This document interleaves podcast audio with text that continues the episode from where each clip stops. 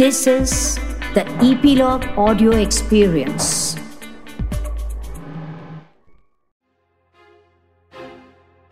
फरवरी 2019 में एक वीडियो बड़ा वायरल हुआ पाकिस्तान की आर्मी इंडियन आर्मी के एक फाइटर पायलट का इंटरोगेशन कर रहे हैं, जिनको उन्होंने बंदी बना लिया था और वो बड़ी बड़ी मूछों वाला इंडियन फाइटर पायलट सीना तान कर खड़ा है और कुछ नहीं बता रहा। साठ घंटे तक कोशिश करने के बाद पाकिस्तान को, उस फाइटर पायलट को भारत वापस भेजना पड़ा। वो बड़ी बड़ी मूछों वाले फाइटर पायलट थे विंग कमांडर अभिनंदन। तो हुआ क्या था? फरवरी 19 में पुलवामा में, आतंकवादी हमले में सीआरपीएफ के 46 अ, जवानों की जान चली गई थी और इसका बदला लेने के लिए इंडियन एयरफोर्स ने एयर स्ट्राइक कर कर पाकिस्तान के बालाकोट में जितने भी आतंकवादी ट्रेनिंग कैंप्स थे उसको बर्बाद कर दिया था।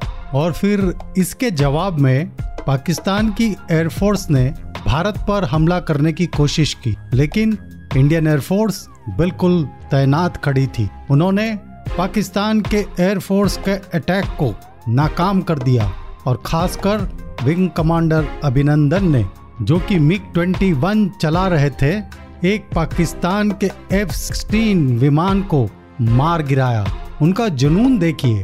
उस विमान का पीछा करते हुए वो लगभग पाकिस्तान की ज़मीन पर घुस गए। इससे उनके विमान को भी पाकिस्तान के मिसाइल ने मार गिराया। तब अभिनंदन जी अपने विमान से, पैराशूट से जंप लगा लिए और पाकिस्तान की आर्मी ने उन्हें कैप्चर कर लिया। इंडियन एयरफोर्स भारतीय वायुसेना, जो कि कोई भी दुश्मन के हमले को नाकाम करने के लिए हमेशा तैयार रहती है, यही इंडियन एयरफोर्स 8 अक्टूबर को अपना 89 रेजिंग डे मना रही है। इसी अवसर को कवर करने के लिए हमने हमारे एक guest air vice marshal Naveen Chandra Shah ji को बुलाया है बातचीत करने के लिए। आइए दोस्तों उनसे बातचीत करते हैं एयरफोर्स डे के बारे में। Jai Hind and welcome sir to the Rakshak podcast on Epilogue media thank you very much sir आज uh, जो हम खास आपको रिक्वेस्ट करके बुलाया है एयरफोर्स डे जो अभी सिक्स एट ऑफ़ अक्टूबर को आने वाला है। आज आपसे खास हम एयरफोर्स के बारे में बात करेंगे सर और उस पर भी एयरफोर्स डे तो सबसे पहले सर मैं आपसे जानना चाहूँगा और हमारे सुनने वाले भी कि एक एयरफोर्स का क्या महत्व क्या होता है? What is the role and importance of air force in the defence forces Okay, I will start with the uh, Air Force uh, saying, touch the sky with glory. Hindi में उसको बोल संस्कृत में उसको बोलते हैं स्व- स्व- स्व- नव स्पृशम दप- Deeptam that is the motto of the air force and the role Okay. of air force is basically aerial warfare in that includes uh, the close air support to the advancing army units that is maybe infantry or weapon or other uh, tanks etc and second role is air, attack or combat to uh, deprive enemy from uh, access to our airport our land in the country. That is Okay. these are the two roles but the, the, the next one is the transport quick transportation of the troops from one end to other end where it is required as well as help in natural calamities to the general public wherever required. These are the main operational requirements of the Air Force. हाँ तो sir जो आपने बताया कि air force का major role अगर हम बात करें तो सबसे पहले तो एयर सपोर्ट प्रोवाइड करना आर्मी नेवी जहाँ भी एयर सपोर्ट की ज़रूरत पड़ती है दूसरा एयर अटैक्स जैसे कि सर्जिकल स्ट्राइक्स और इस तरीके की ऑपरेशन में भी उसको इस्तेमाल किया जाता है Yes. तीसरा ट्रांसपोर्टेशन ऑफ़ द ट्रूप्स सेना के लोगों को एक जगह से दूसरी जगह ले जाना और plus natural calamities flood relief जैसे ऑपरेशंस में भी एयरफोर्स को uh, लगाया जाता है Yeah. तो ये अ, खास करके अ, इसका मतलब एयरफोर्स एक बहुत ही डिफेंस फोर्सेस का महत्वपूर्ण अंग है जी हाँ तो सर आप तो जैसा आपने आपकी स्टोरी जब हमने जाने तब 62 से एयरफोर्स में you are very experienced air warrior तो थोड़ा सा एयरफोर्स का हिस्ट्री हम आपसे जानने की कोशिश करेंगे। और अभी तक क्या मेजर अचीवमेंट्स एयरफोर्स ने हमारी आर्मी के लिए किए हुए हैं? I will start with the sta- um, beginning of Air Force that was done in 8 by an- enacting a law, enacting Air Force Act on the Ji. 8th October 1932 by the uh, Britishers to form an Air Force, auxiliary Air Force as part of the Royal, the Royal Air Force. 1st April 1933, first squadron with the Western Wapiti aircraft was formed. And Okay. we had five of the Indian uh, pilots, Indian uh, personnel were trained in UK as a pilot, which included one of the first chief of air staff, Air Marshal Subroto Mukherjee.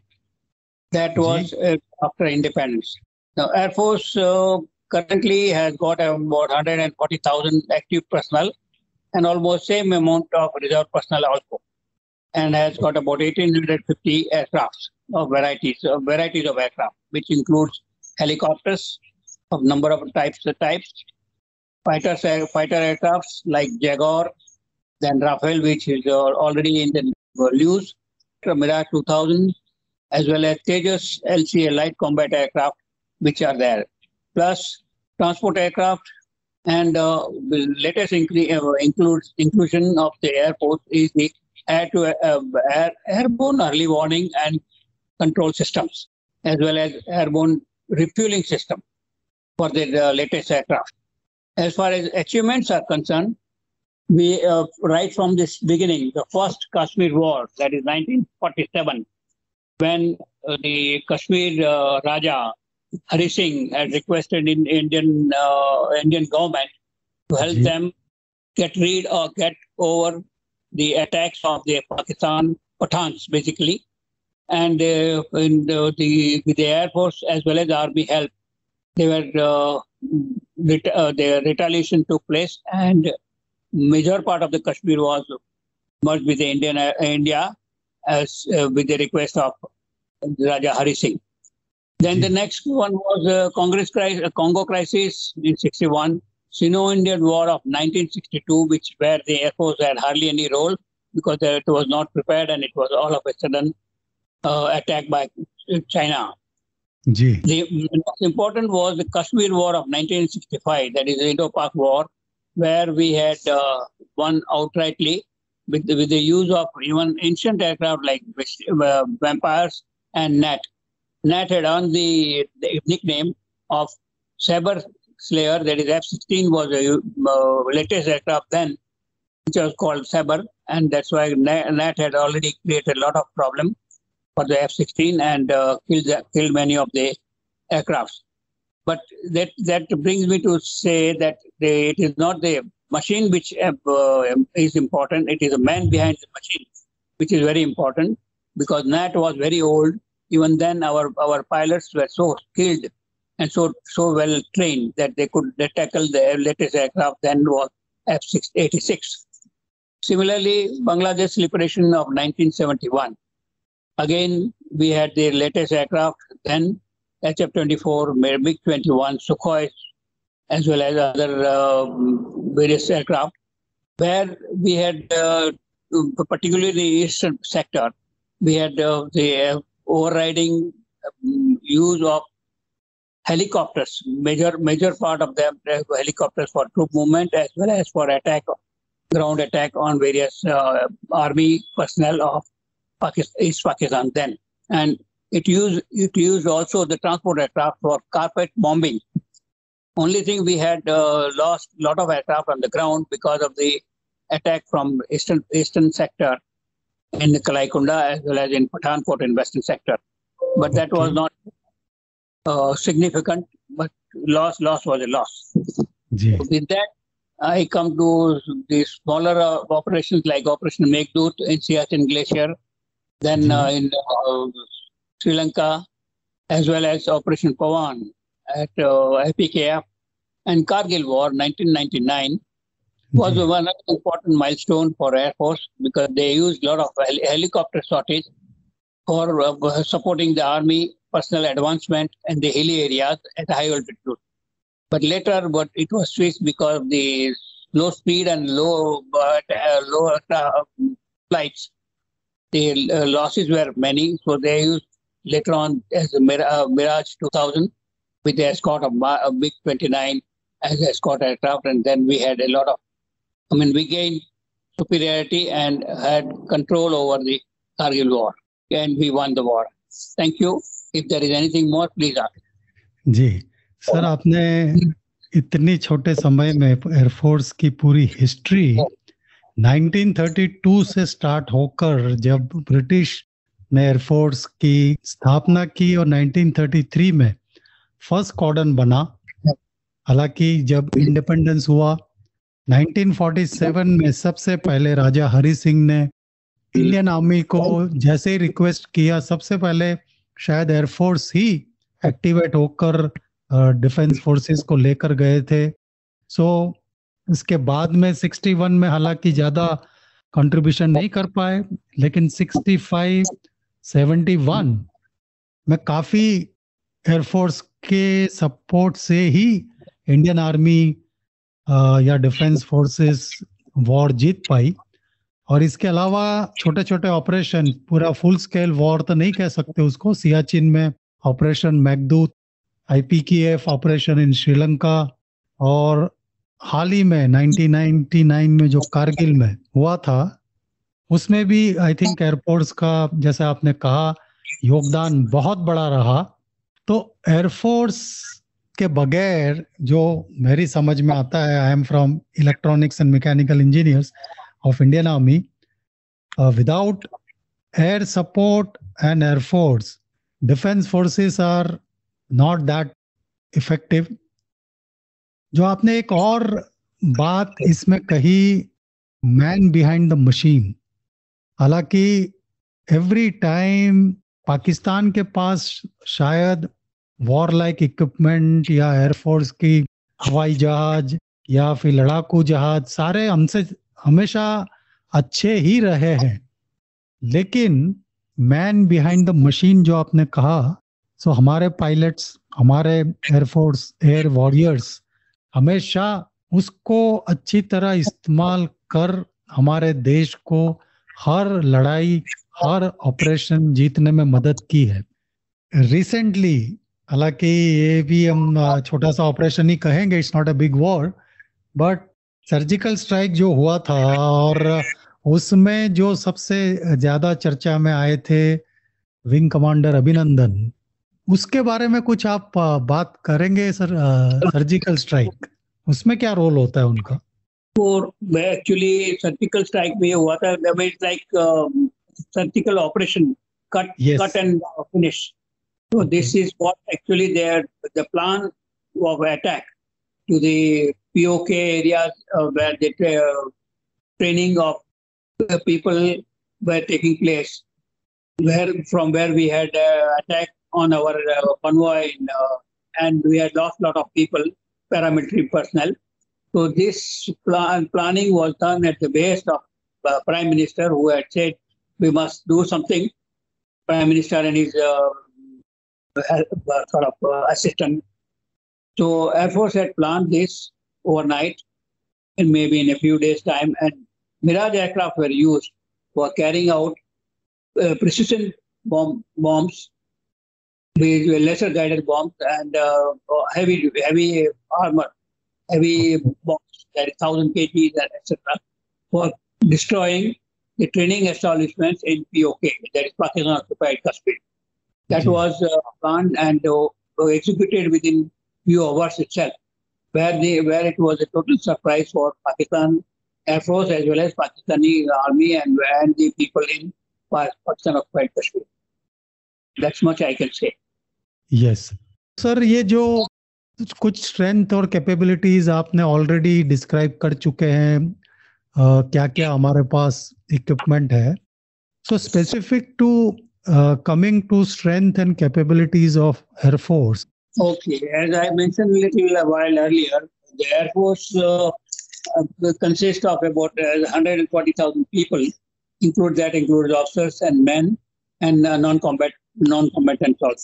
as well as uh, as a active person. Similarly, 140,000 are on the reserve. The Air Force uh, consists of about 1,850 type of uh, different type of aircraft, helicopters, and transport aircraft and fighter aircraft also.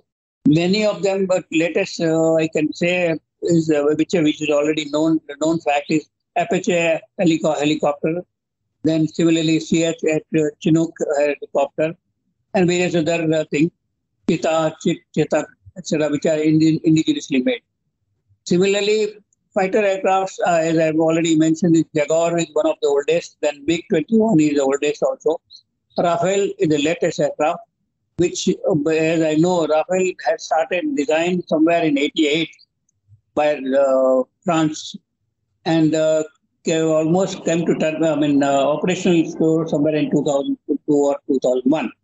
Similarly, we have got Sukhoi aircraft, Sukhoi Su-30 Mark 1, Mirage 2000, and uh, Tejas is the latest uh, introduction in the Air Force, where we already got one squadron of Tejas with 16 squad aircraft, and there are about some 60 odd aircraft are also on, uh, on uh, order to HL of uh, Indian origin. And uh, the transport aircraft, we have got heavy duty transport aircraft as well as, as I mentioned, aircraft early warning and control system. Aircraft is also there, which gives you, which flies on very high altitude and uh, they have a check on various flying uh, in, where in, introduction as well as uh, find, find out and give the control orders to various uh, squadrons nearby, various aircraft nearby. Tejas uh, was introduced first time in 2016. That is indigenous aircraft, and uh, now it's, it is still uh, on operation. Uh, our major achievements are already said that flood relief operation, etc. Okay, or, or uh, anything more? Yeah, Because we uh, just want to say that latest is where we have got Air Chief Marshal uh, Chaudhary, the new chief of Air Staff right from the 1st October this year. And uh, the first Air Chief in the Indian Air Force was Air Chief Marshal Arjun Singh in 1966.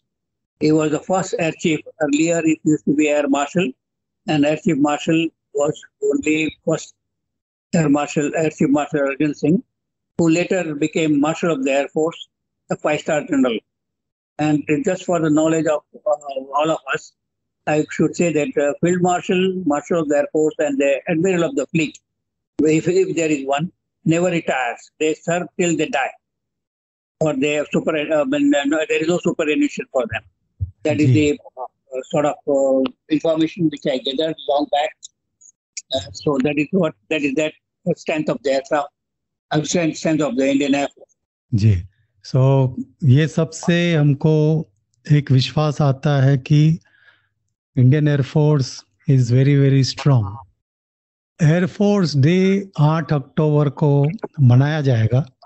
तो सबसे पहले तो रक्षक और epilogue की team और आपकी तरफ़ से हम एयरफोर्स को, खासकर हर एयर वॉरियर्स को हार्टीएस कॉन्ग्रेचुलेशन और मुबारकबाद देना चाहेंगे और सारे देशवासियों को एयरफोर्स डे की ग्रीटिंग्स हम कहना चाहेंगे। I just want to add that uh, earlier it used to be 1st April uh, as Air Force Day because of the uh, establishment of first squadron. Later on, when the records were wanted, uh, when the record section want, wanted to correct it, they made it as a, uh, 8 October 1932, which was the day when the Air Force Act was enacted by the Britishers. So that's why it is now 8 October 9, uh, third, uh, 8 October is the Air Force Day, where we celebrate every year like our birthdays. Okay, okay. So that's a very that's a very interesting uh, little uh, fact आपने बताया तो sir आप army day मनाते हैं air force day मनाते हैं क्यों ये एयरफोर्स डे क्यों मनाया जाता है और इसका व्हाट इज़ द सिग्निफिकेंस और एक हर देशवासी की क्या जिम्मेवारी है या ड्यूटी है थोड़ा सा आप उसके बारे में आ, कुछ बताएँगे सर हमें? एक्चुअली एयरफोर्स डे सेलिब्रेट इसलिए करते हैं कि जिससे जनरल पब्लिक और veterans of air warriors they they are of is a part of the nation as well as part of air force because every year local air force units wherever they are existing they make sure that they try to gather all the warriors which are veterans which are present in the area have to meet each other serving as well as uh, um, serving personnel so that they revive their memories and uh, share their experiences. That is the main aim. Plus, as we say, every birthday is celebrated every year, even by a human being. So why not our own um, uh, sort of um, air force or army for that matter or navy?